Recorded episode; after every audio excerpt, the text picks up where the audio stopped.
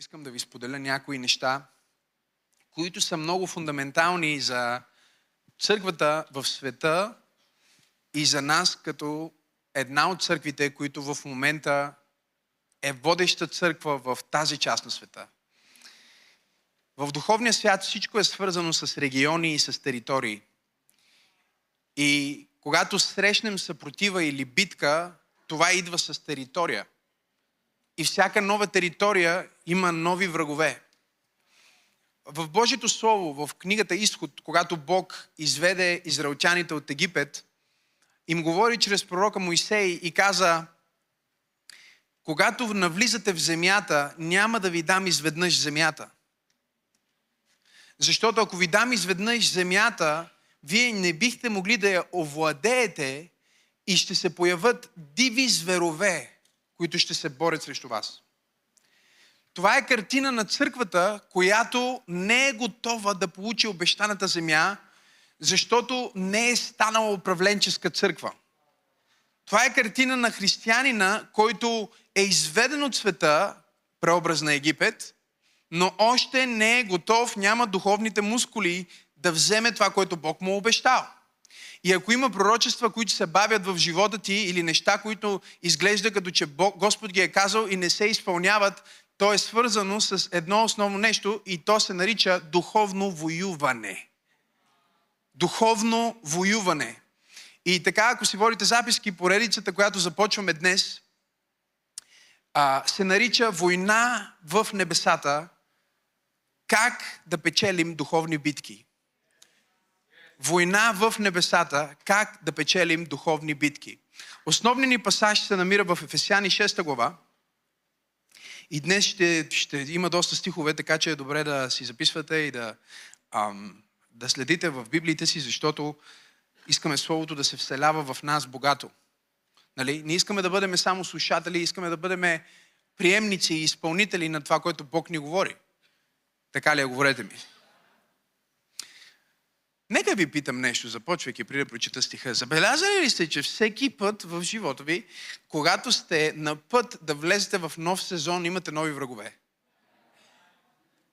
Обърнали ли сте внимание, че всеки път, когато усещате, дори в духовното ви развитие, как израствате и как сте на път да стигнете до ново ниво на общуване с Бога, и нова зрялост, и нов огън, и ново помазание, винаги има духовни врагове и проблеми, които се появяват точно тогава. И проблема на света ни днес до голяма степен и на църквата е, че поради начина по който се е проповядвало и поради факта, че църквата не е била екипирана добре от проповедниците, от, от, от, от нас, от преподавателите, Църквата не знае какво да прави с проблемите. Не знае какво да прави в проблемите. А всъщност времето на затруднение е времето, в което се сеят семена на величие. Точно когато минаваш през битка, зародиша на твоя потенциал се посява, за да преживееш в бъдеще онова, което Бог ти е обещал. И времето на битка също така е времето на компромис, в което много хора отпадат. Вярвайте ми, аз проповядвам от 15 годишен. На колко си сега? Само на 20. И още малко. Не, ние казваме, аз съм на 31 ниво. Нали? Така че ако си на 60, не да кажеш, аз съм на 60. Казвай, аз съм на 60-то ниво. Нали така? Всеки път, когато Бог си сложи ръката върху един човек, това привлича вниманието на дявола. Всеки път, когато Бог изпрати благословение на твоя адрес, това привлича вниманието на дявола. И ако ти не знаеш как да се съпротивяваш на дявола, можеш да изгубиш твоето благословение или да си помислиш, че проблемът ти показва, че ето, може би Господ не е с теб.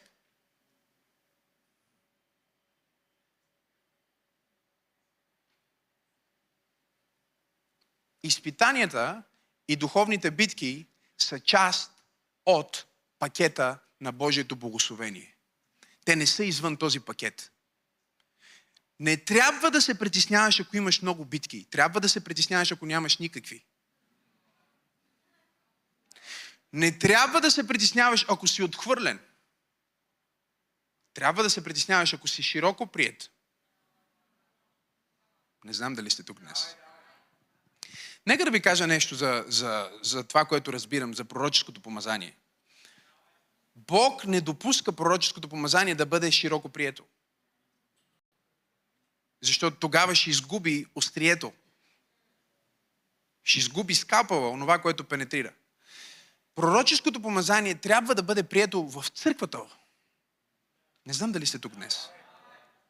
Проблема ни е, че понеже пророците не са разбрани и прияти в църквата, Бог прави така, че някои от тях да бъдат по-прияти в света.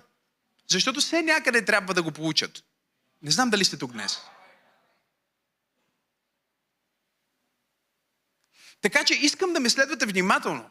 Ако имате битки, ако имаме битки като църква в тази година на отворени врати, аз ви предупредих за това.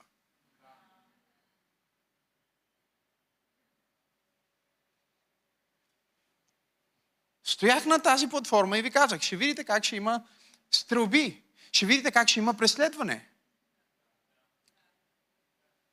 В най-голямата църква в Америка, в Тексас, влезе една жена да стреля по хората. Докато бяхме там. Бог ни предупреди. В северен, в северен Мозамбик, а, Хайри Бейкър ми писа преди, преди няколко дни, в северен Мозамбик са обявили отделна Северна република, Исламска държава на Мозамбик. И на основните пътища има пунктове, където те питат дали си християнин или си мисюманин. И ако си християнин, или трябва да се отречеш от вярата, или те обезглавяват. Не знам дали сте тук днес. Това е в 21 век. Не говориме преди 100 години. Случва се в момента. Ако си мисюманин, трябва да платиш такса, за да използваш пътя, защото те са си обявили държава в държавата. Питате ли се защо това не е в медиите? Питате ли се защо това не е по CNN, по Fox? Или в българските медии дори няма да ги споменавам, те просто а, копират каквото се случва на Запад. Много е проста причината да не е в медиите. Причината да не е в медиите е, че собствениците на медиите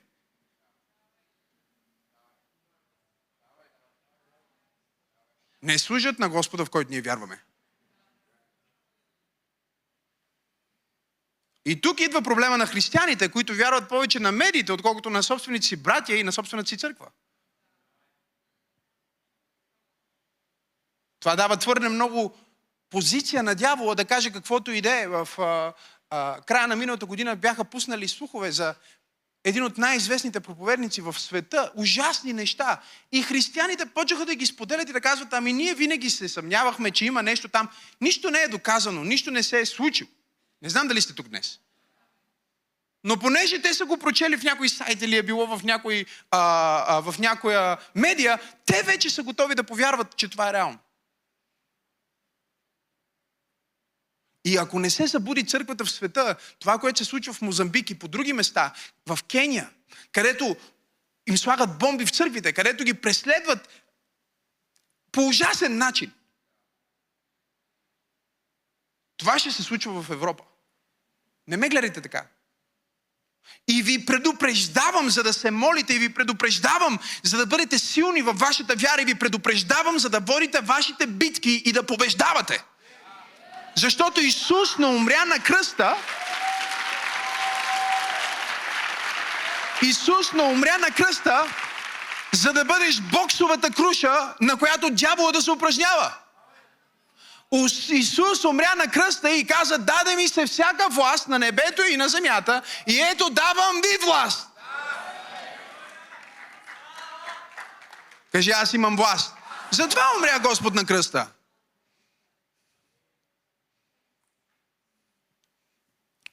И трябва да разбираме ролята на християнското смирение и ролята също на християнската дързост. Не само едното. Ефесяни 6 глава апостол Павел говори на църквата в Ефес, която е модела за църква за поддържание, бих казал, в Новия Завет. И той им казва, най-после бъдете крепки, 10 стих, в силата на Господа и Неговото могъщество. Спрете да правите неща по-човешки. Спрете да се опитвате да правите всичко, което правите в живота си по-човешки. Какъв е смисъл, че имате Исус, ако ще се борите с живота като всички други хора в света? Те пият успокоителни, вие пиете успокоителни. Те са дебели, вие сте дебели. Те се развеждат, вие се развеждате. Те са депресирани, вие се депресирате. Каква е разликата? Защо се случва това? Случва се, защото хората оперират от своята собствена сила.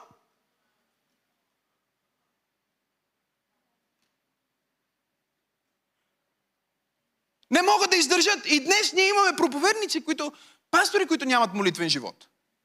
Някой казва, откъде знаеш, пасторе? Личи си! Имаме ръководители, които нямат молитвен живот. Къде знаеш, пасторе? Личи си! Лесно се изморяват.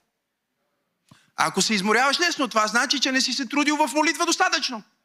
Защото когато си се трудил в молитва достатъчно, имаш сила и то не е човешката сила, а Божията сила.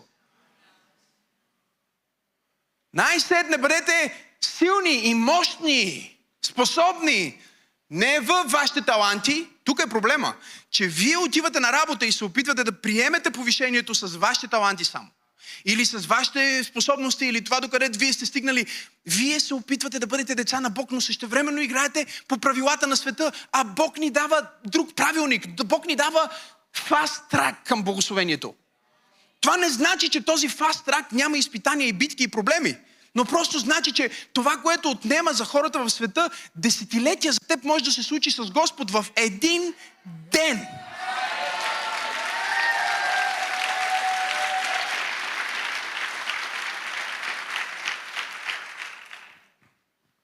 Най-сетне бъдете силни. И вижте какво им казва. Защото нашата борба, кажи борба, не е срещу кръв и плът, а срещу началствата и срещу властите и срещу всесветските управители на тъмнината и срещу духовните сили на нечестието в небесни места. Да ви го преведа на съвременен език, ние не се борим срещу хората, които са срещу нас.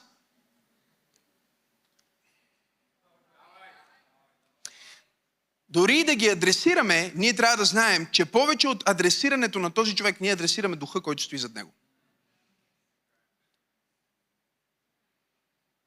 Трябва да вземем действие. Много сериозно. Като вярващи хора и да отстояваме териториите си, които Бог ни дава. На твоя дом е твоята територия. Чухте ли какво казах? Не е територия, която някой отвън може да ти каже какво да бъде. Твоя дом е на кой? Твоя територия. Ти отговаряш. Тази църква е нашата територия. О, света може да прави каквото иска и да проповядва каквото иска. Ние сме друга територия. Схващате ли какво преподавам днес? Твоя бизнес е твоя територия. И на всяка твоя територия ти си призван да сложиш жертвеник за Господ за да благословението на Господ да дойде върху това, което правиш и върху живота ти и Бог да направи разликата между теб и останалите хора в света. По свръхестествен начин. Апостол Павел казва, вие не се борите срещу хора. Всъщност, вие не се борите срещу някой, който има тяло. Вие се борите срещу някой, който няма тяло. Не е физически враг, а е духовен. И той казва нещо повече. Той казва, а, в гръцкия става дума за борба, за най-близката форма на схватка. Това не е боксов матч. Това не е нещо, което от разстояние се случва. Не, това е борба. Дявола идва и започва да се бори срещу теб. Започва да те притиска започва да те спъва, започва да се опитва да те удуши. И ти си мислиш, че просто се чувстваш тъжен или просто не ти е ден. Воюваш ли? Има християни, които не воюват. Защото те не знаят, че са част от война. Да ви кажа нещо. Вие 13 е, плюс човека си дигнахте ръката да приемете Исус Христос за свой Господ и Спасител. Тук що вие взехте активна страна в космическия духовен конфликт между силите на светлината и силите на мрака. Две неща ще ви кажа. Номер едно, искате или не искате, вие сте част от този конфликт. Така че въоръжете се. И номер две, добра новина. Този конфликт е с предрешен край.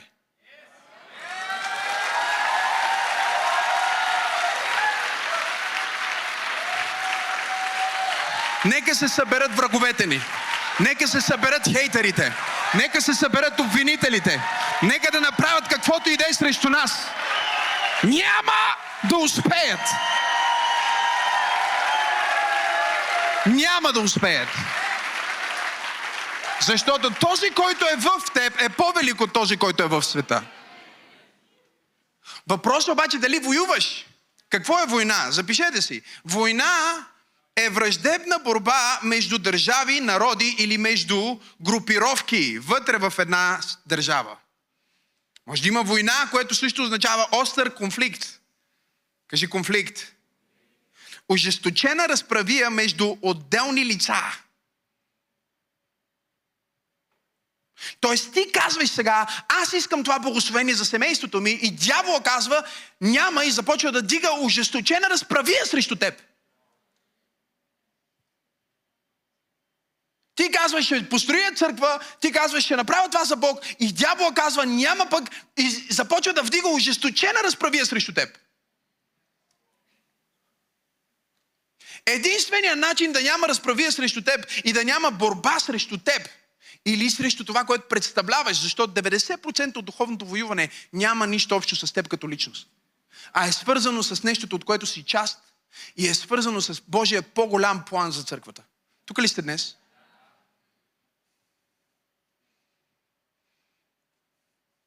Битката е ти да не си част от това, което Бог прави. Да бъдеш съборен, изкоренен, премахнат. Защото един човек в Божието царство, най-малкия в Божието царство, е по-велик от най-могъщия сатанист или магиосник на света.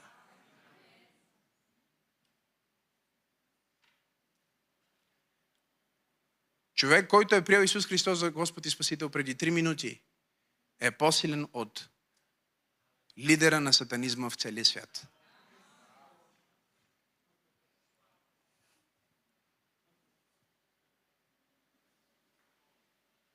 Защото ни се даде сила и власт. Прилагаме ли я? Това е което искам да ви науча. Как да я прилагате? Как да я използвате? Този конфликт не е нов конфликт. Този конфликт е конфликта от древността. Това е конфликта на Бог. Каква привилегия да участваш в конфликта на Бог? Да ви кажа нещо за Бог. Той не се страхува от конфликт. Не е срамежлив и не е притеснителен. Знам, че така може да ви го представят някои други религии, но ние знаем, че той е лъвът от чуда а не само агнето.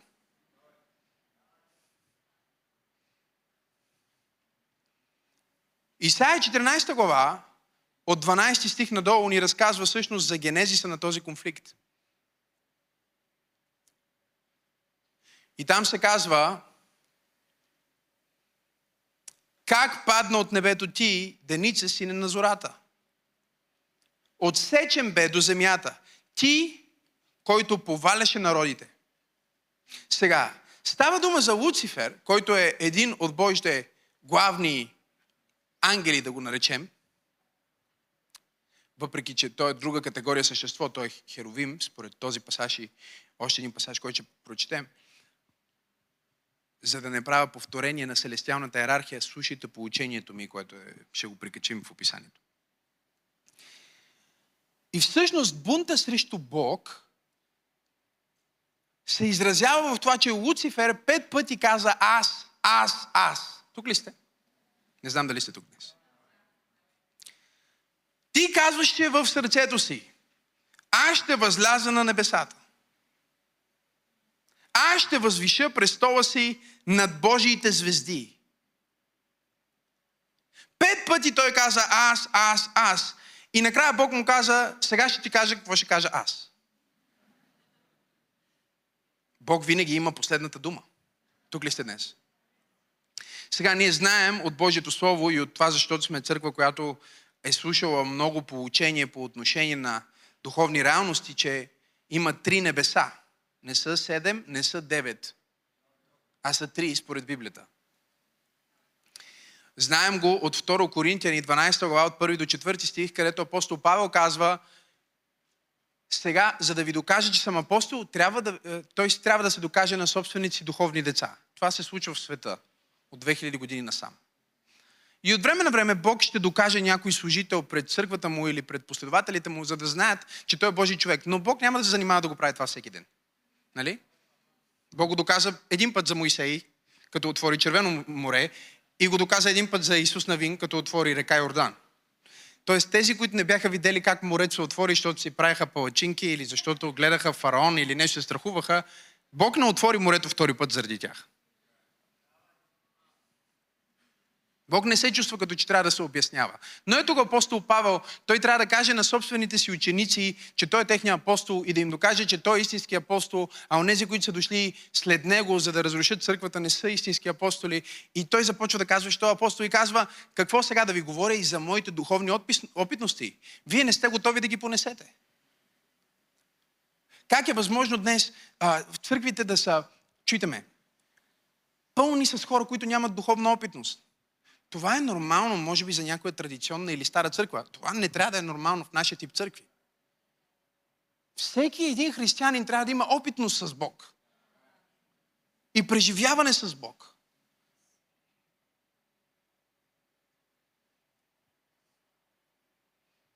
Разбира се, има проповедници, които казват, о, опитността, преживяването не е чак толкова важно.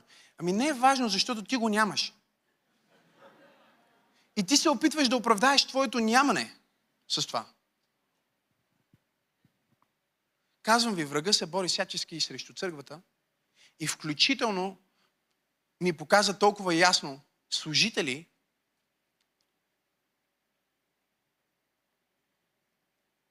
Няма да казвам имена, защото ние не вярваме в това.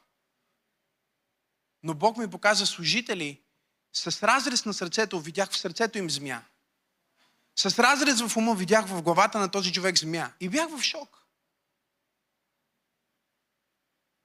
Проповедник от България, в главата му змия. Викам, какво, какво значи това? И Бог ми каза, змията работи днес в църквата, дори през проповедници.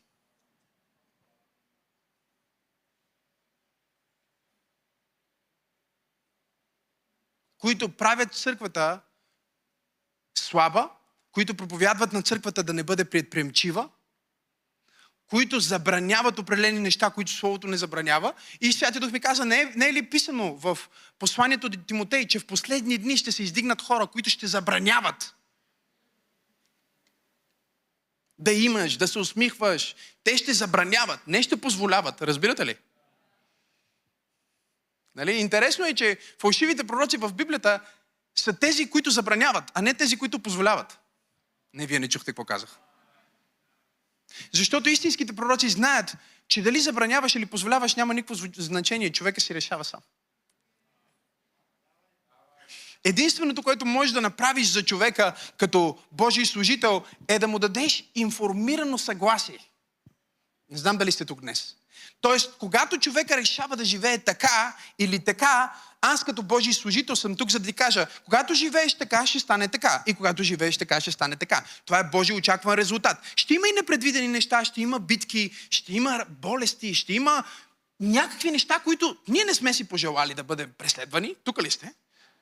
Чуйте ме. Ние не се молиме, о Господи, моля те някой да ни преследва. Нека някой да говори лошо за нас. Тук ли сте? Ти не се молиш, Господи, нека да ме намразят и да ми завиждат в работата ми и да ме уволнат. Колко от вас разбира, че това може да се случи, кажи аз. И то може да се случи и трябва да се случи поне няколко пъти в живота ти, за да се докаже, че ти си истински последовател на Исус. Защото ако ти се откажеш под напрежение, ти никога не си бил Христов.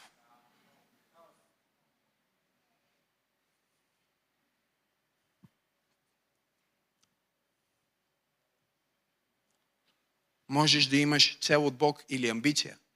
Това са две различни неща. Тук ли сте днес? Аз ще се издигна, аз ще се направя, аз ще бъда. Тоест, личната амбиция и гордостта е номер едно причина за падението на служители и на християни. Волята в опозиция на Бог. Какво аз искам за себе си е основната отворена врата за дявол в живота ти. Когато ти си приел вече Исус. И тук ние не говорим за някакво обикновено същество. Ако отидете малко по-напред, вземете си Библията, нека ви го покажа в Езекил 28 глава. Езекил 28 глава е много интересна, защото говори за две различни личности. В единия случай адресира човека, който е на земята, в другия случай адресира началството, което кореспондира с този човек в небесата. В Коринтияните, стиха, който ви дадох, апостол Павел казва, намерих се на третото небе и логиката преподава, че ако има трето, значи има първо и второ.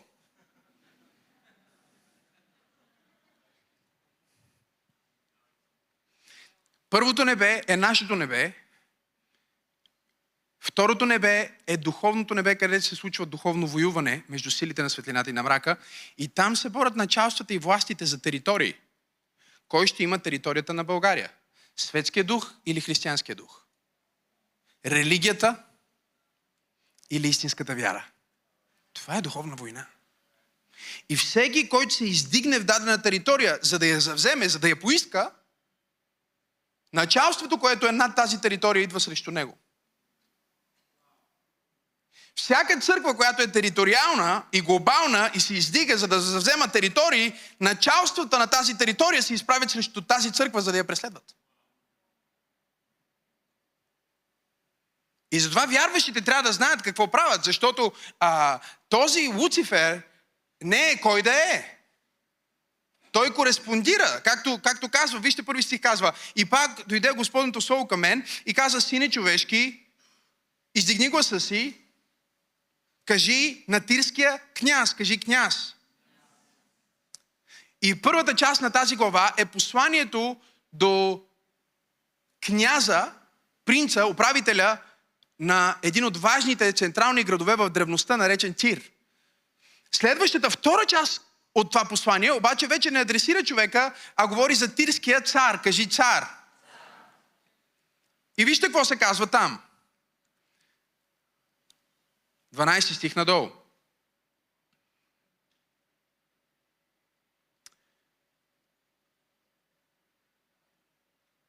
Сине човешки, викни и заплачи за тирския цар и му кажи. Така казва Господ Еова, ти си печат на съвършенството, пълен с мъдрост и съвършен по хубост. Съвършен, никой човек не е съвършен. Това е ангелско същество. Казва, ти си бил в Божията градина в Едем. Ти беше обсипан с всякакви скъпоценни камъни, с рубин, с топаз, с диамант, хризолит, оникс, яспис и така нататък. Казва, направата на тъпанчетата ти и на свирките ти е била приготвена за теб в деня, в който си бил създаден. Ти беше херовим. Не става дума за човек. Казва, ти беше херовим, помазан да засеняваш, защото аз те поставих така. Ти беше в Божия свят хълм. Ти ходеше сред огнените камъни. Ти беше съвършен в постъпките си до деня, чуйте, от деня, когато бе създаден, докато се намери нечистота в теб. От много голямата ти търговия се изпълниха с насилие. Ти се изпълни с насилие и ти се греши, затова те отхвърлих като скверен от Божия хълм и те изтребих и сред огнените камъни, засеняващи херовиме. Каква е причината? Сърцето ти се надигна поради хубостта ти. Отново, гордостта е в основата на всяка загуба в живота ти. Направи си равносметка сега. Ако си изгубил взаимоотношение, изгубил си го за какво? Заради гордост. Всяка загуба, която претърпяваш в живота ти, е вкоренена в гордостта. И затова преди въобще да си помислиш да воюваш срещу Луцифер, трябва да подсигуриш, че не си пълен със същия дух, който него го свали от небето.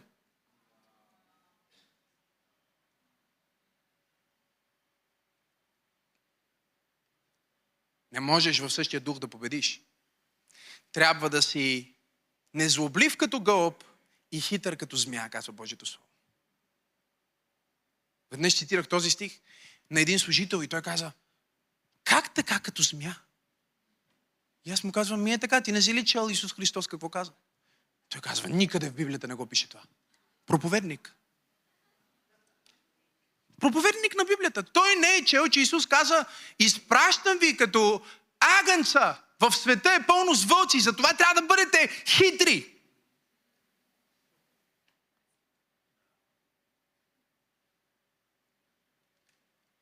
Разумни като, като змии и незлобливи като гълби. Повечето християни са само незлобливи като гълби.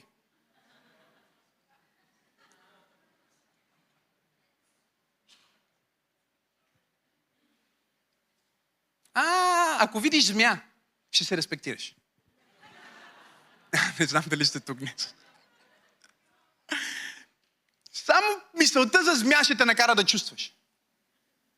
И сега, винаги хората, които нямат достатъчно Библия в себе си, чуват някакви такива неща. Особено моят екип не ми прави услуги, правят кратки клипчета, в които отрязват най-скандалното и почват да говорят за неща, които не разбират. Как ще сме като змия? Дявол е змия. Не, дявол не е змия. Дявол е като змия. Но знаеш ли кой други като змия в Библията? Исус Христос.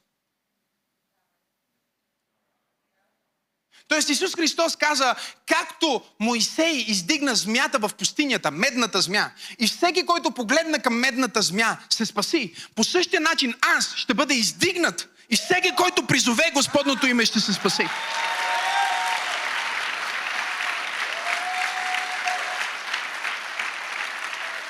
Всъщност, в ангелската иерархия, в първата сфера на небето, едно от съществата се нарича Серафим.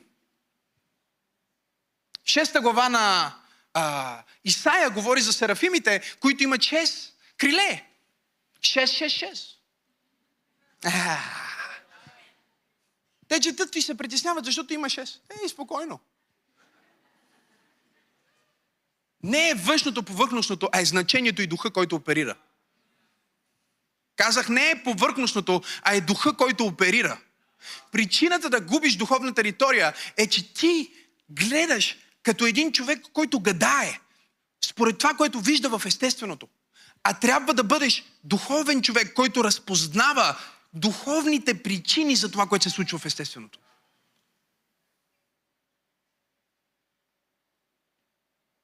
Тук ли сте днес, говорете ми? Апостол Павел беше така. Когато го хванаха и го пребиха в Филипи, стана съживление в затвора, нали така? И след това на другия ден искаха тайничко да го изкарат през задния изход на града. За да не се разбере от града, че тези хора не бяха виновни и ние ги бихме нечестно. И какво каза апостол Павел? Нека бъдем смирени християни и просто да си тръгнем от задния изход, за да бъдем по-скромни. Не, апостол Павел разбираше, че битката идва с територията и за територията. И твоето име трябва да е облечено в името на Исус в територията, за да завземеш територията.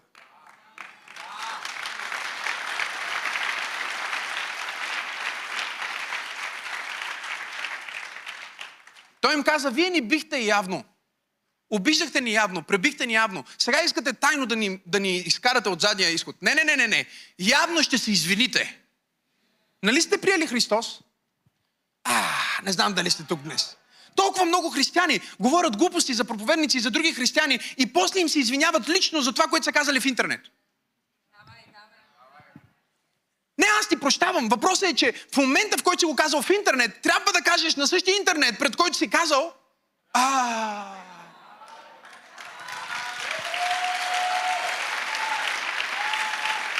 Това е проблема ни днес. Че Бог може на мен да ми открие нещо за някой и аз никога няма да кажа името му.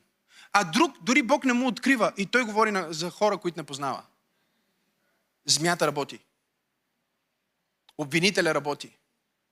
Тук ли сте, братя и сестри, или ви изгубих? Как падна от небето ти, денице, сине на зората, засеняващи херовиме, който си гледал славата на Бог лице в лице? Защо? Защото се издигна в сърцето си и си каза, колко съм хубав. Защото се издигна в сърцето си и каза, колко съм успешен. Защото се издигна в сърцето си и каза, о, мога сигурно повече. От този ден нататък в цялата Библия няма да намерите един херовим сам. Бог винаги слагаше по двама да се гледат един към друг. За да не си помисли единия колко съм хубав. Да види, че пред него има и още един хубав. Тоест, ти си специален. Сега погледни човек до теб. И той е специален. Точно толкова си специален. Чувствай се специален.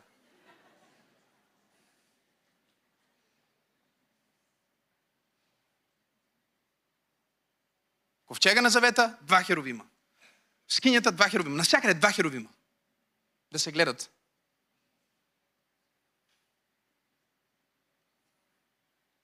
Защото когато се гледаш много в себе си и това, което Бог ти е дал, почваш да губиш това, което Бог ти е дал. Обръщаш внимание на неща, които са даденост. Красива си. Е, Бог така те направи. Ти какво си виновна за това?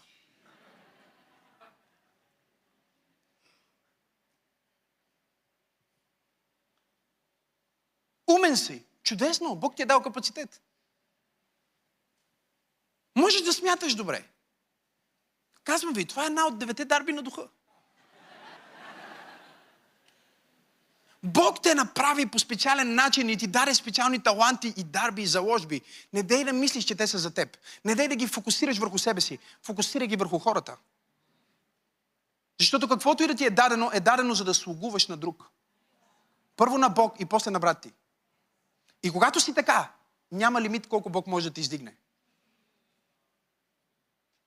Не чухте какво казах. Но когато не можеш да слугуваш на брат ти, а можеш само да слугуваш на Бог, всъщност ти не слугуваш на Бог, а слугуваш на себе си. Защото имаш амбиция да бъдеш издигнат.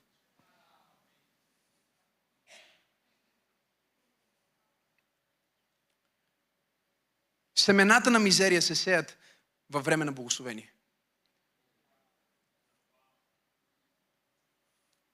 Когато си благословен и спреш да ходиш на църква.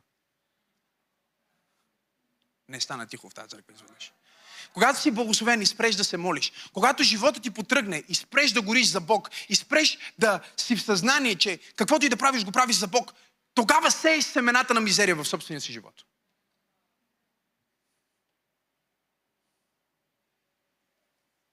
Това е Луциферския дух на себе издигане, на себе създаване, на себе направяне, на себе показване, на себе изявяване. Преподавам ви как да водите духовни битки. Първа стъпка. Не приличайте на дявола. Защото вие може да пеете за Господ и да сте от армията на Господ и да сте от страната на Господ, но да сте облечени като армията на дявола. И да използвате същия инструментариум, който използва дявола. Какъв е негови инструмент, инструментариум? Казва, от обикалянето ти нагоре и надолу се умърси сърцето ти. Думичката там са се чудили как да я преведат, защото се използва само още веднъж в Библията и контекста да се използва е обикаля нагоре-надолу, за да клюкарства.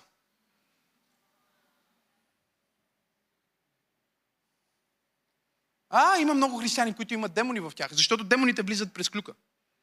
Не знам дали сте тук днес. Какво е клюка? Когато не си го видял и не си го чул, но го повтаряш. А, всички станахме клюкари изведнъж. Всички можем да се сетим за момент, в който сме оперирали в този луциферски дух. Какво правише всъщност Луцифер? Луцифер, аз си го представям по този начин. Не казвам, че е точно така, но сигурно е така. Нали? Той е в най-висшата сфера, където са серафимите, херовимите и офенимите. Той слиза долу в другата сфера, където са средния клас и по-низшия клас ангели. Ще ви ги прата в групата, за да може да си ги изследвате и с стихчета и така. И той им казва, а, момчета, толкова голям потенциал имате. Толкова сте талантливи. Защо сте в тази сфера? Не трябва ли да сте в по-горната сфера?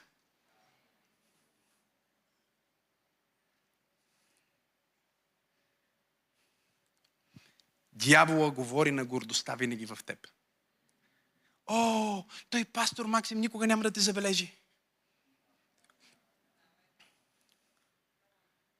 Той не вижда твоя потенциал. Ти си толкова специален. Виж как пастор Вики поздрави другите хора, но теб не те поздрави. Иди в църква, в която си по-оценен.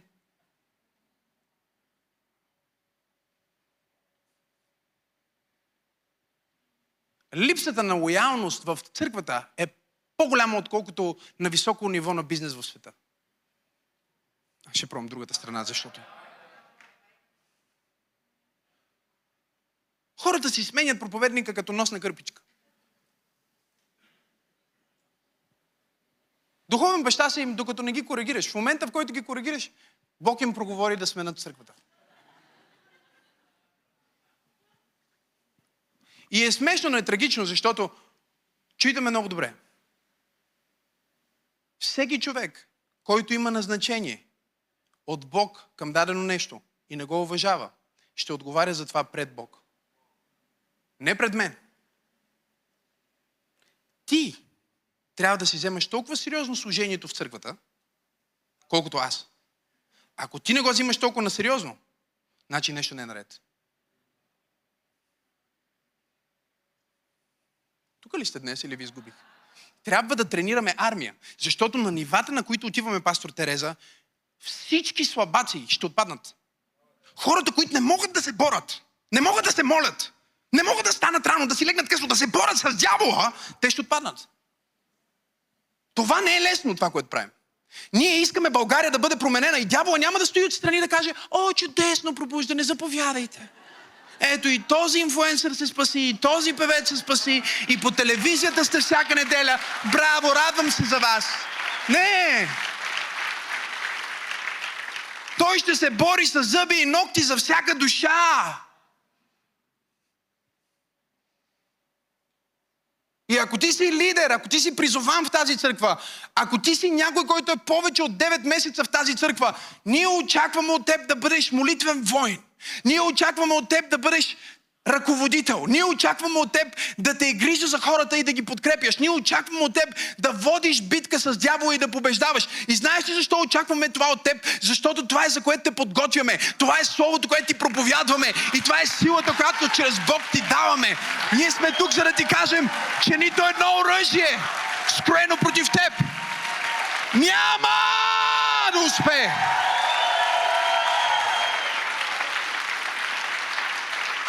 Не се шокирай, когато дойде съпротива.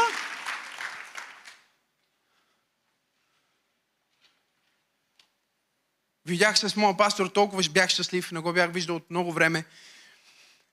Му казах, както винаги, като се виждаме, коленичих, казах, помоли се за мен. И той започна да се моли за мен. Никога не се е молил по този начин. Той казва така. Казва, виждам как Бог разширява твоята платформа. Виждам как Бог усилва твоя глас. И се моля да устоиш на преследването, което идва. Сега, хората искат разширяването на платформата. Хората искат чудеса. Хората искат да се спасяват. Хората искат да успяват. Хората искат да, а, да, да имат помазание. Хората, имам ли хора в църквата днес? Искат да имат радост. Хората днес обаче бъркат щастие и радост. Това са две различни неща. Хората бъркат какво означава смирение и какво означава да си просто а, обещах си тази година да не обиждам много. Слабак.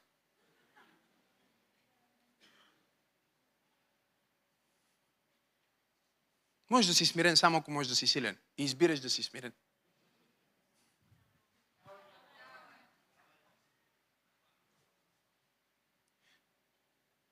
Ние сме призовани и помазани от Бог да съборим началството над източна Европа. Ние сме призовани от Бог да бъдем център на съживление, който не е само за нас, а е за целия свят. Чели сте за тези велики църкви, които са изпращали мисионери по целия свят. Това сме ние. Не казва как така. Така ни каза Бог. Още преди да има пробуждане, това ми каза Бог. Бог не ми каза никога започни една църква. Знаете ли какво ми каза Бог? Искате ли да ви кажа или? А, аз държа микрофона и ще го кажа така или иначе, но е добре да откликвате, защото иначе ще ви пратиме в някоя друга църква, която да намерите някой проповедник, който може просто да си говори сам. Духа на Бог дойде върху мен. Първия път, общо, общо три пъти се потвърди. Първият път беше, когато Джойс Майер беше в България, имаше служба в зала едно на НДК и Духа на Бог дойде върху мен и каза, готов ли си да проповядваш от тази платформа, да стоиш на тази платформа и да водиш такава църква? И аз се огледах и казах, първо, да проповядвам ще е супер. Но аз да съм ръководителя на тези хора, абсолютно никакъв шанс. 4000 човека означава поне 4000 демона. А, някои имат легион. 4000 човека значи 4000 мнения. 4000 човека значи 4000 проблема. Викам, Господи, намери си друг за тази работа. Но аз ще проповядвам Твоето Слово, защото съм го проповядвал от 15 годишен. Нямам намерение да правя нещо друго. Аз живея за това. Разбирате ли? Съблечете ме от титли. Вземете ми всичко, което имам. Материално, каквото и да е. Докато аз мога да проповядвам Христос, аз съм щастлив. Това е за което съм създаден. Всичко друго е окей. Okay. После бях на една конференция в Швеция. И Бог ме посети много силно и ми каза, давам ти стотици хиляди и милиони хора по целия свят. И започна да изрежда държави. Каза в България, в Германия, в Америка. Изреждаше държави и континенти. И ми каза, приемаш ли ги? И когато Бог ти говори, ти знаеш какво има в предвид. Много е странно. Защото аз знаех, че това означава, че трябва да започна църква.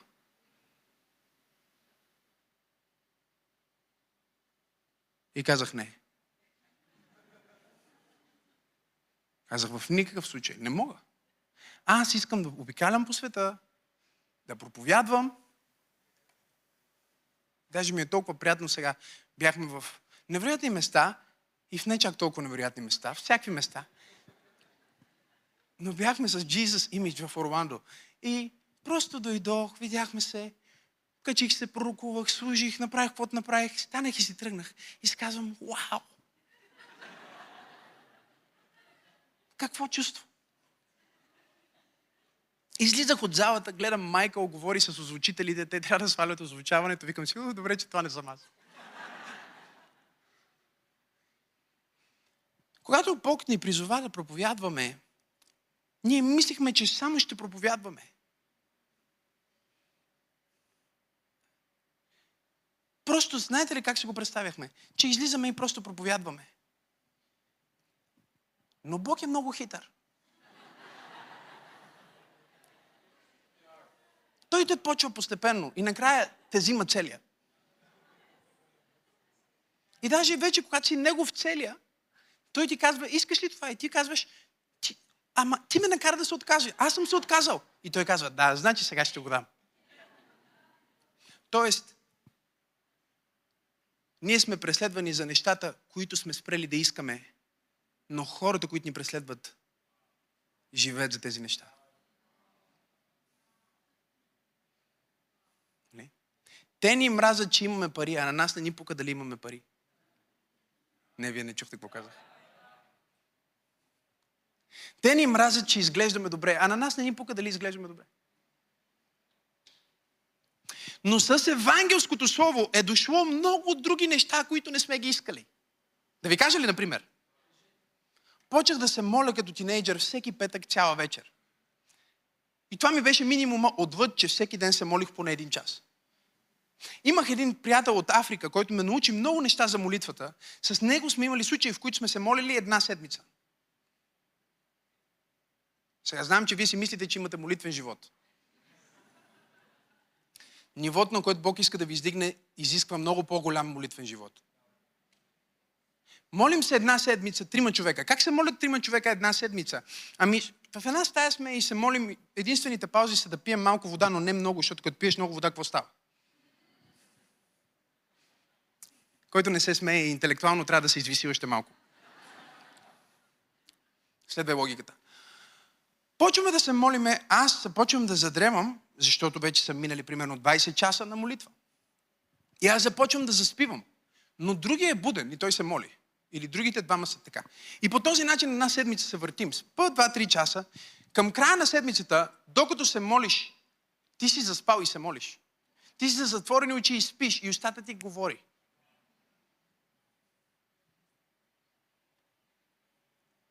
И отидох за да проповядвам е, един петък на младежката група, която ръководих тогава. И докато проповядвах, както си проповядвах, един от моите младежи, който познавах добре, той ми беше в църквата, в младежката ми група. Слабо момче, високо, клющав, толкова клющав, ако духна по-силен вятър, той излита. Както аз проповядвам за Исус, той започна да ръмжи отпред. Ръмжи, започва да, да буйства. Очите му се обърнаха, промени му се погледа. Чисто зло ме гледаше през очите му. Сега аз знам какво е това, защото съм чел за това в Библията. И си викам, о, не, Господи, моля те, не сега. Това не е, не съм готов за това. Бог не използва готовите. Той подготвя онези, които иска да използва.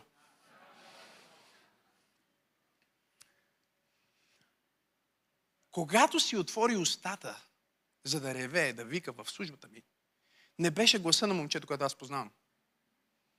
Беше глас на войн. О, беше страшно. Аз се оказах в някаква служба, в която сега те, там са 40 тинейджера деца, и аз се моля за този човек, и аз казвам в името на Исус, заповядвам всеки нечист дух, напусни го и духа ме гледа през това момче и говори с чужд глас през устата му и казва, няма, той е мой, аз ще го убия.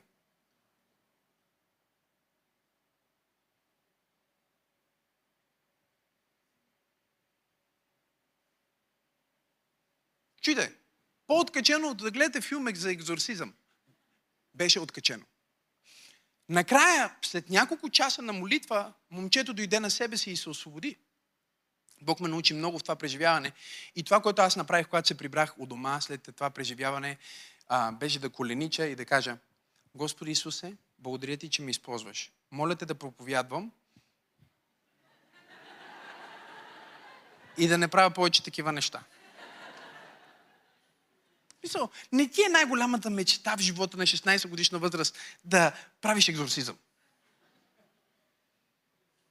Не минаха много дни, прибирах се от училище ми звъни телефона, викнаха ме да правя погребение. Аз се прибирам от училище.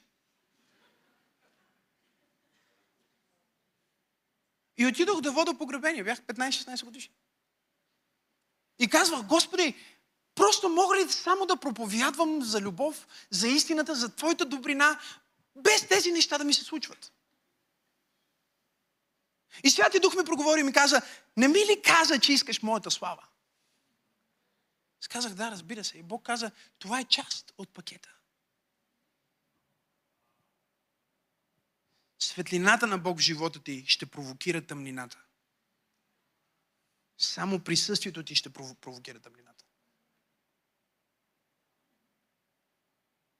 След служба съм внимателен къде отивам, къде сядам, защото ако има някой, който е обладан или някой, който има нечист дух, веднага почва да се проявява.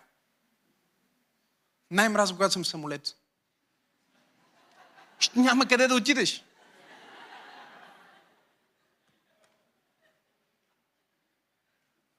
Бях с една моя духовна дъщеря, беше седнала до мен в самолета, летиме си обратно за България от служба и започнахме да говорим за, за духовно воюване и тя нещо ми казва, и аз казвам, виж, в момента помазанието е толкова силно върху мен, че трябва да спра да говоря за тези неща, защото нечистите духове ще започнат да се проявяват. И тя ми вика, да бе, Викам, виждаш ли този човек до мен?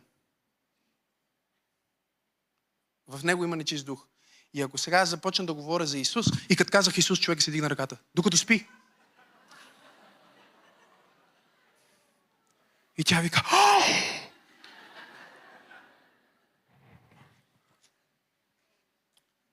Това, че врага няма тяло, не значи, че не е реален. Човека не е врага. Духа, който го контролира е врага. И тя ми каза, няма ли да го изгониш сега? Викам, на какво основание? Той е в своята собствена къща. Когато ти живееш в грях, дявола има право да живее в теб. Ти ставаш неговата къща. И единственият начин дявола да трябва да си тръгне от твоята къща е ти да се покаеш, да поканиш Исус и да бъдеш освободен.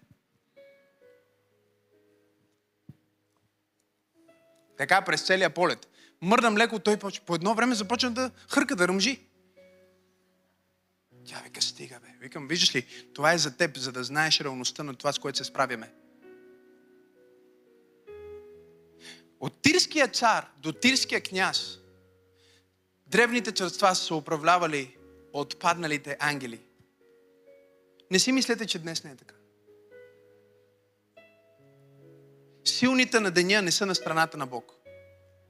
Но Бог е по-силен.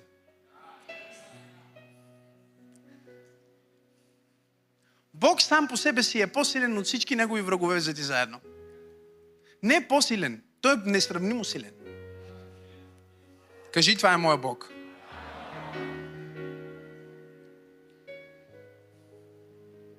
Но тази война е реална. Във филма Матрицата има един момент, който обичам. Там за първи път Нео влиза в тази симулация. Нали? И Морфей, Морфей ли е на български Морфиус?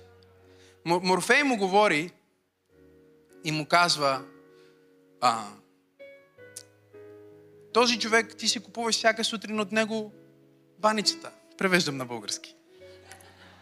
Вика, той може да бъде обладан от агент. Вика, трябва да си внимателен. Човек, от който купуваш цветя за рождения ден на жена ти. Трябва да внимаваш, може през него да е. И докато си върват и Морфей му говори, минава една жена с червена рокля, красива. И Морфей му каза, да, дори и тази жена. И жената се превърна в агент и щеше да убие Нео. И Морфей му казва, това е симулация. Но в матрицата, ако бяхме в матрицата, ти щеше да си мъртъв. Сатана иска да убие твоя духовен живот и ако е възможно дори да вземе твоя живот. Има битка за децата ти, има битка за бъдещето ти, има битка за влиянието ти. Дори ти да не искаш да си в тази битка. Святия Дух ми каза, виж служението на Исус. И аз започнах да чета за служението на Исус и разбрах, че всъщност една трета от служението на Исус беше проповядване, една трета от служението на Исус беше изцеляване на болните.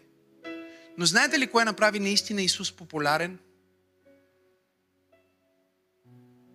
Че Той с власт адресираше невидимите сили на мрака, които опресираха хората. Той говореше на стихиите и те го чуваха. Той говореше на духовете и те го слушаха. Към края на тази поредица ще бъдеш толкова обучен и наситен с Божието Слово, че когато се събудиш сутрин, дявола ще изпадне в депресия.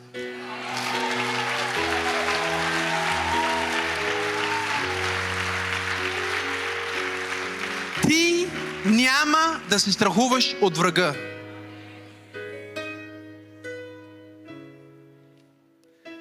Ти ще всяваш страх във врага. Нека завърша, защото времето ми свърши. А, имам. На, на 10% съм от това, което исках да кажа днес. Но имаме цяла поредица. Готови ли сте? Святи души, благодаря ти. Ние можем да бъдем хулени, атакувани, заплашвани. Всичко това сме го преживявали и го преживяваме. Не е нещо, за което говорим или сме говорили. Но още когато започвахме пробуждане, ни звъняха от сатанистката църква да ни заплашват. Пред апартамента ни Имаше дни, които пастор Теди събужда, отива да купи кафе или нещо, отваря отпред гълъби, убити, направени някакви ритуали. И един ден за пореден път, пак някакви хартики, нещо написано бяха сложили пред вратата ни. И тя, тя влиза вътре. И аз знам вече какво ще ми каже. И просто почнах да се смея, ама с смях, който е не от главата ти, не от сърцето ти, а от корема ти. Смяли ли сте се с такъв смях? И пастор Тери ме гледа. тя се опитва да разбере какво е толкова смешно, че ни заплашват, че един християнин ми беше пуснал телефона в интернет и ми звъняха по телефона по всяко време. Представете ли си? Ние сме минали през тия неща. Не ни е страх. Не знам дали чухте какво казах. Не ни е страх. Заплашвайте, не идвайте срещу нас. Не ни е страх. Всеки път, когато се кача за да служа, аз съм готов да умра. И това да е последната ми проповед. И аз нямам проблем с това. О, даже имах още по-малък проблем преди да имам деца. Сега малко носталгия изпитвам. Но ако се стигне до това, ние не живеем за себе си. Не казвам, че ти трябва да си така. Ти си знаеш как си. Аз ти казвам как аз живея и как вярвам. И тя ми казва, защо се смееш? И аз си казах, защото целият този страх и паника, който дявол се опитва да всее в нас, всъщност това е неговата паника. От това какво ще му направим ние, като започнем тази църква.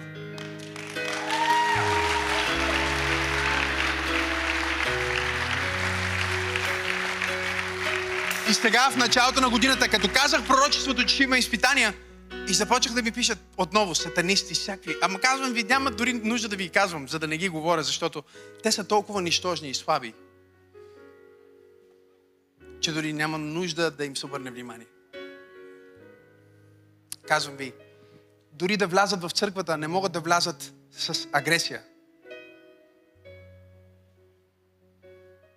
Ще трябва да влезат тайно, като змия, за да съблазнат някой. И винаги има такива. Исус имаше един. Ако при Исус е един на 12, на 120 са 12, на 1200 поне 120. Огледайте се, може да е около вас. Юда Искариот, в който влезе Сатана. Но дори тогава никакъв стрес в Христос. Напротив, взе и му даде хляб в устата. Защо? Защото врага не може да ти дойде на оръжие, като знае, че ти имаш базука нали, с неговото джобно нощче да излезе срещу теб. Ние сме преживели тия неща. Правили сме служби в села, които са 99% мисюмански. Пастор идва при мен да разтеперен преди службата. Май да отменим брат Максим. Брат Максим, май да отменим службата. Викам защо? Защото вика, тези жени, от които ги е страх цяло село, дойдоха за да те проконат който са прогоняли и умрял, на който са казали и жена му е пометнала. Те са страшни, дай да отменим службата. Едната е толкова страшна, мъже избягал от нея.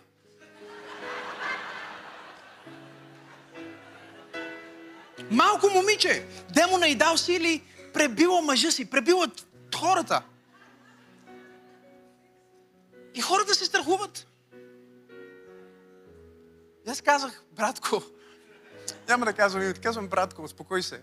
Нека дойдат. И аз влизам да проповядвам. Място е препълнено с хора. Жоро ти беше там. И те стоят отзад и говорят като Саруман.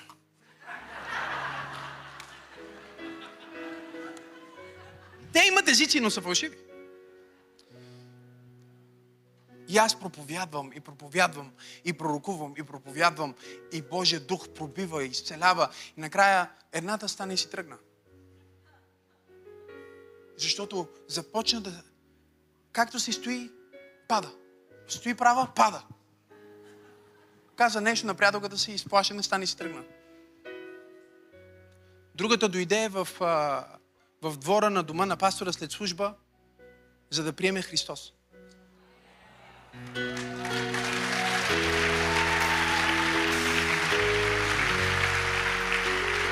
Ние имаме огнена сила с Бог. И искам да ви тренирам, за да оперирате в тази сила. Тази църква тук не се опитваме просто да ви храниме колкото да съществувате.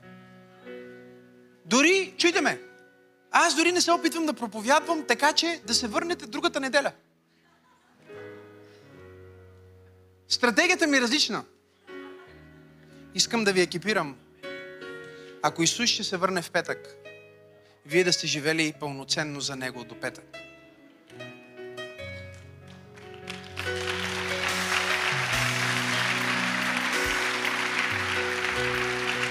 Тогава казах, Боже, ако има хула за това, ако има преследване за това,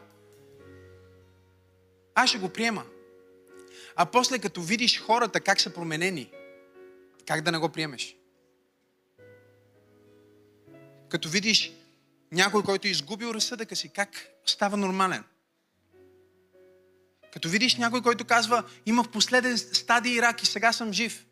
Разбира се, че някой ще вземе и ще каже, ето, те е, казват, че са изцелители. Не, Исус е изцелителя. Аз не съм изцелителя.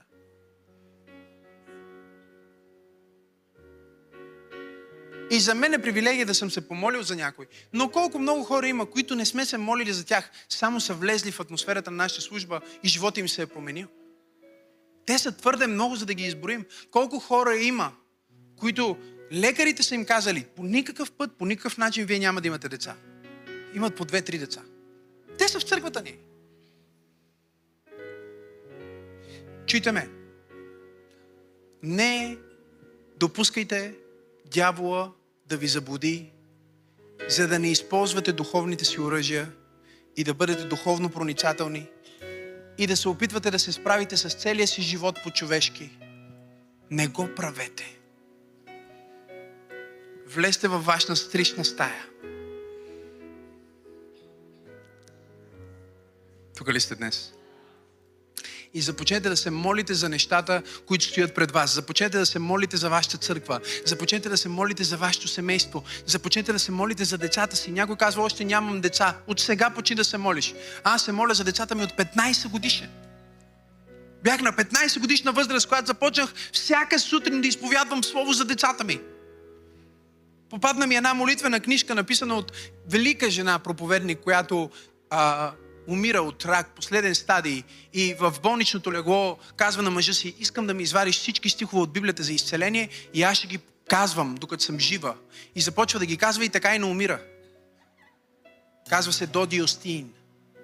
И тя написа една, една книга като молитвени, където е само стихове, различни теми. Изцеление, финанси. И последната тема е за родители, които се молят за децата си. И аз си спомням първи път, когато започнах да изповядвам и гледам родители за децата си и викам, това няма смисъл. И щях да го затворя. Бог ми каза, де, да не си посмял. Ти ще чакаш да се молиш за децата ти, когато имаш деца. Не, от сега ще се молиш за децата ти. Молитвата е това, което ни катапултира в бъдещето с Бог и подсигурява, че там, където ние не сме били, силата на Бог е минала. Там, където ние не сме стигнали, помазанието на Бог е минало. Защитата на Бог е минала. Хайде, пробуждане, аз се опитвам да проповядвам на някого. Господ е минал пред нас в 2024. Господ е минал пред нас в 2025. Господ е минал пред нас в 2026. И каквото и да става по пътя, ако ние сме се молили предварително, ние няма да отпаднем, ние ще отстояваме територията си и ще завземаме нови територии за славата и името на Господ Исус Христос. Имам ли пет човека в църква?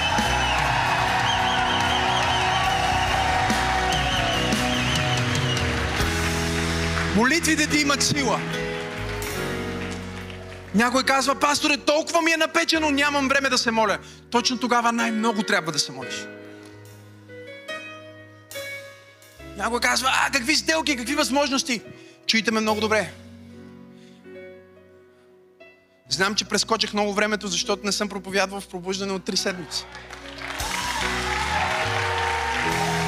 Но ви моля, моля ви от Божия страна, моля ви от Божия страна, умолявам ви, ако слушате това послание, не позволявайте на успеха да ви разсее.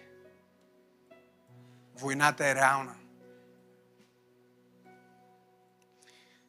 Пастор Тери ще ви каже, всеки път, когато има благословение или повишение, или пророчество за повишение или благословение в живота ми, аз влизам в пост и в молитва и се смирявам повече. Защото това се изисква. Тук ли сте? Това се изисква. Има много християни, които се молят докато са благословени и като станат благословени спират. Те не знаят, че тогава дявол идва за децата им. Тогава дявол идва за парите им. Тогава дявол идва за работата им.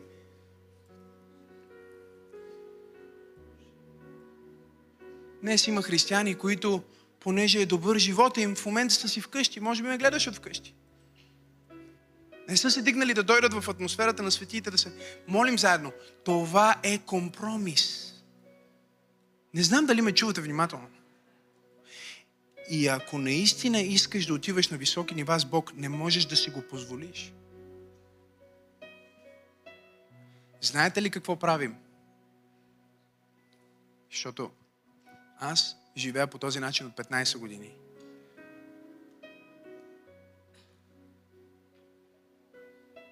По-голямата част от живота ми съм го живял така, както ви проповядвам.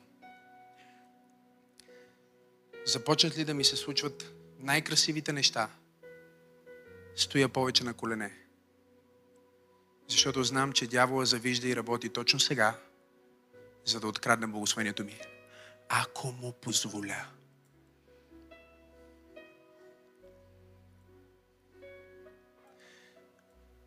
Броят се на пръстите на едната ми ръка случаите, в които ме е хващал неподготвен. И причината винаги е била една и съща. Не съм постил. Не съм се молил. Когато съм бил благословен.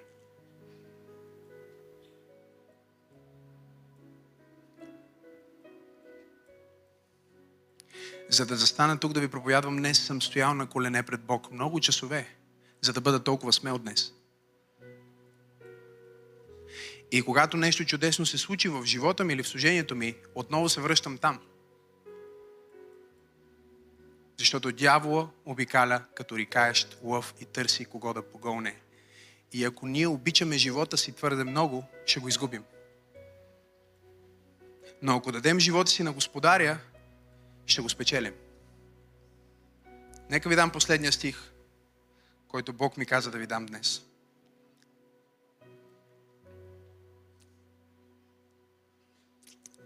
Намира се в Откровението. 12 глава, 10 стих казва И чух силен глас на небесата, който казваше Сега дойде спасението, силата и царството на нашия Бог и властта на Неговия помазаник – защото беше свален клеветникът на нашите братя. Това е дявола.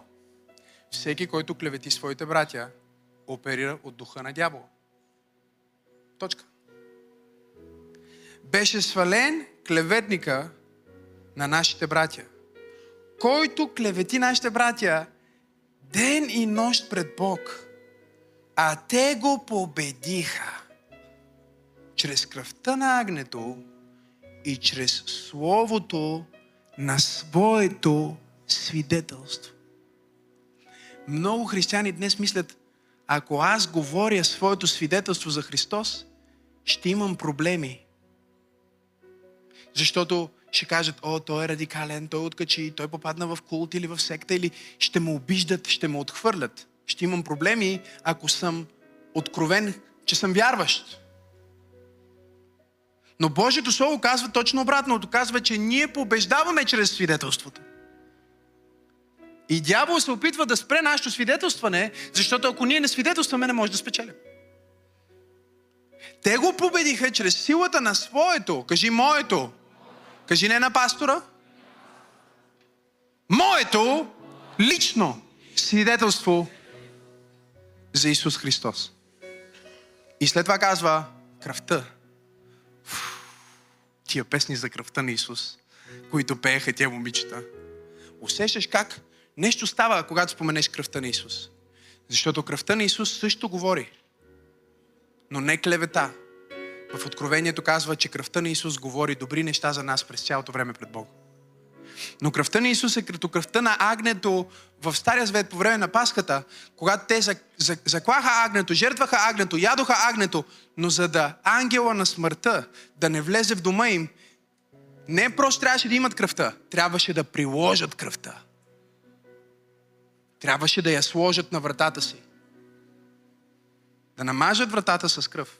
Тоест, едно нещо е да вярваш, друго нещо е да прилагаш. Ще го приложиш ли? Но знаете ли каква е истинската тайна на тяхната победа? Да ви я кажа ли или да не ви? Истинската тайна на тяхната победа не е в началото на стиха, в края. Не е просто свидетелството. Не е просто кръвта.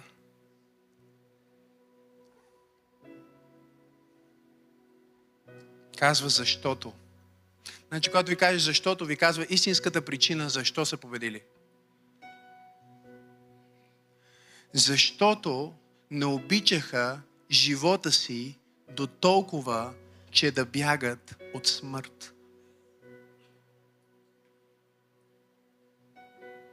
Така печелиш. Ако много обичаш живота си, го губиш. Трябва да обичаш Исус повече от живота си. И тогава ще намериш живота си. Тогава можеш да бъдеш обсипан с всякакъв вид благословения. И хората ще кажат, о, той е много благословен, той е победител. Но ти ще знаеш. Аз имам всичко това и побеждавам само чрез кръвта на агнето, силата на моето свидетелство и защото не обичам благословението повече от благословителя.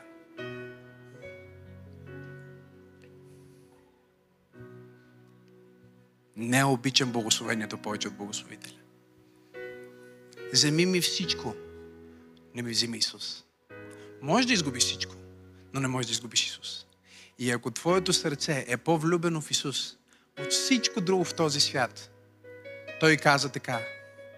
Няма някой, който е готов да изгуби майка, баща, къща или кола. За мен и за моето царство. Който да не получи вечен живот в бъдещия свят, а в този свят стократно. И след това добавя любимата ми част. Готови ли сте? Заедно с преследвания. Защо са тия преследвания? Заради стократно. Колко от вас искат стократно? С преследвания идва. Хора, които никога не си срещал, ще те мразят. Хора, за които се молиш и обичаш, ще бъдат срещу теб.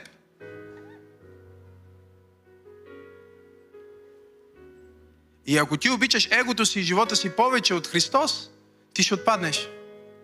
Но ако обичаш Христос повече, Той не ти е обещал, че няма да минеш през битка. Точно обратното. Той ти е обещал нещо много важно. Че ти с Него под никаква форма и никога не можеш да изгубиш.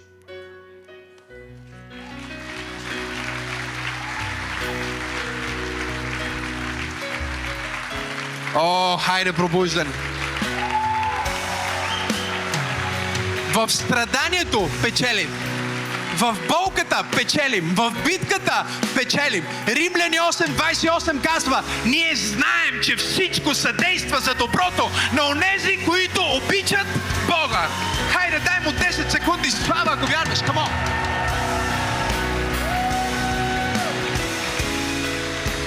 Святи душа, аз те моля да запечаташ това послание в сърцата, умовете, душите на всеки човек под звука на моя глас. Благодаря ти, че ти издигаш църква пробуждане да бъде църква, която е апостолска, църква, която е пророческа, църква, която е пробивна, църква, която завзема нови територии за славата и името на Исус, не за да въведем хора в нашата деноминация или стилистика, не за да ги изведем от някъде, за да ги изведем от ада, да им дадем небесното царство, да им дадем Твоето Слово, да им дадем не просто религия, а истинската свобода на Божиите деца. И сега, святи душе, аз запечатвам всеки син и дъщеря в този дом. Изигни ръцете си и го приеми. Имам специално помазание тук. Аз запечатвам всеки син и дъщеря в този дом.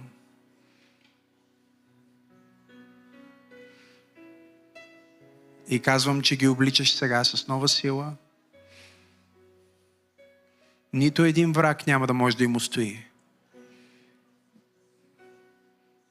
Не заради тях, а заради теб. Не заради мен, а заради теб. Подпечатвам ги сега с Твоя дух и ги благославям. И казвам, че влизайки в този месец март, ние ще видим отворени врати.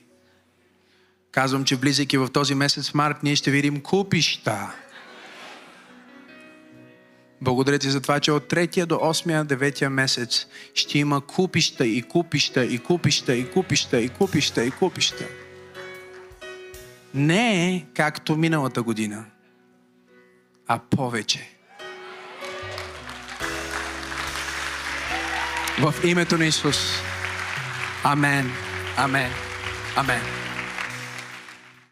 Здравейте, скъпи приятели и партньори на Църква Пробуждане. Толкова съм щастлив, че мога да запиша това видеообращение от мястото, за което в рамките на една година събрахме първоначална вноска. Мястото, което заедно с екипа ни и вашите щедри дарения за по-малко от един месец превърнахме от пространство лишено от живот и изпразнено от смисъл в място на надежди и мечти, където животи се променят. Това не е края. Това е само началото за нас. Разбира се, ни предстои да изплатим тази сграда, но освен това сме си сложили пет основни цели до края на август месец, когато ще бъде официалното откриване на Център Пробуждане. Петте неща, които искаме да направим са номер едно да решим отоплението на сградата, номер две да сменим дограмата, номер 3 да направим изолацията, номер 4 сцената и осветлението и номер 5 е нов звук за това пространство. Всички тези неща изискват немалко ресурси заедно с нашия екип и цялото семейство на пробуждане сме толкова благодарни и щастливи на всеки партньор и всеки човек, който е решил да даде не само веднъж, но да се посвети месечно да подкрепя фонд сгради и особено този проект Център Пробуждане. Точно сега ще излязат линкове на екрана и разбира се в описанието, които ще ви помогнат да се включите. Не само като еднократен дарител, но като партньор за завършването на този Божий дом. Благодаря ви още веднъж за щедрата подкрепа и очаквам да ви видя на живо в Център Пробуждане.